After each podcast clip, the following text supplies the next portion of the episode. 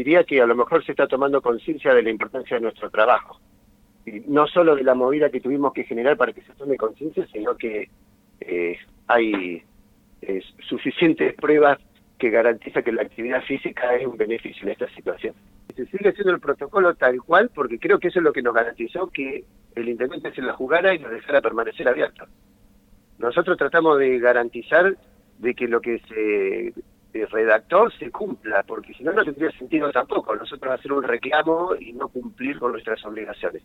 ¿Sienten esta medida como una suerte de respaldo que les ha dado el intendente? Seguramente,